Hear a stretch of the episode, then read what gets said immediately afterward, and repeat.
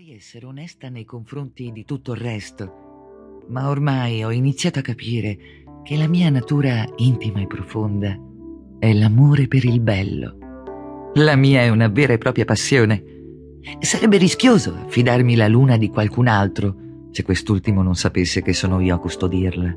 Potrei anche rinunciare a una luna trovata durante il giorno, perché in quel caso avrei paura di essere stata vista da qualcuno. Ma se la trovassi di notte, sono sicura che inventerei una scusa e non ne parlerei con nessuno, perché adoro le lune. Sono così carine, così romantiche.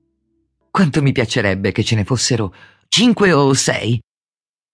Di notte non andrei mai a dormire. Non mi stancherei mai di starmene sdraiata a guardarle sulla riva muschiosa. Anche le stelle sono belle. Ne vorrei un paio per metterle tra i capelli ma sento che non potrò mai averle. Restereste molto sorpresi nello scoprire quanto siano lontane, perché a vederle sembrerebbero vicine. La notte scorsa, quando sono apparse per la prima volta, ho provato a prenderne qualcuna con un bastone, ma sono rimasta molto sorpresa perché non sono riuscita nemmeno a sfiorarle. Ho tentato allora di colpirle con delle zolle di terra. Ci ho provato e riprovato, tanto da restare sfinita ma non sono riuscita a colpirne una. Il problema è che sono mancina e non riesco a coordinarmi come si deve. Anche quando miravo con molta attenzione, alla fine non riuscivo a centrare le stelle a cui puntavo. Sebbene qualche volta le abbia sfiorate perché ho visto la macchia nera della zolla penetrare le aureole dorate delle stelle per una cinquantina di volte, se ben ricordo, e le sfioravo sempre per un niente. Se solo fossi riuscita a insistere ancora un po' di più, forse sarei riuscita a colpirne una. Alla fine ho anche pianto per un po', cosa del tutto naturale, credo, per una della mia età. Poi, dopo essermi riposata, ho preso un cesto e mi sono diretta verso un posticino, sul bordo estremo del cerchio, là dove le stelle erano molto vicine alla terra.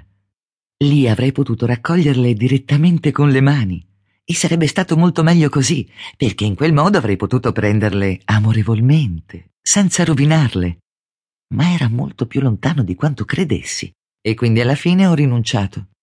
Ero così stanca che non riuscivo a fare nemmeno un passo, e i piedi mi facevano molto male. Non riuscii a tornare a casa. Era troppo lontana e cominciava a fare freddo. Trovai delle tigri e mi fermai seduta tra di loro. Avevano una pelliccia incredibilmente comoda e il loro alito era dolce e grazioso perché mangiano solo fragole non avevo mai visto una tigre, ma le riconobbi subito per le strisce.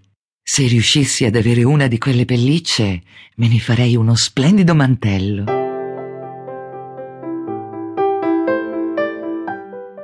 Oggi inizio a rendermi conto di cosa siano le distanze. Il desiderio di impossessarmi di ogni cosa carina era così forte che, come stordita, allungavo la mano per prenderlo. A volte però si trattava di oggetti troppo lontani a volte invece, quando erano a mezzo palmo da me, avevo l'impressione che fossero a un palmo, ma purtroppo c'erano anche delle spine. Mi sono presa una bella lezione e ne ho anche ricavato un assioma, tutto di testa mia, il mio primo assioma in assoluto. Dopo che la spina ha lasciato il suo segno, l'esperimento la teme. Penso che per essere così giovane sia un gran bel assioma.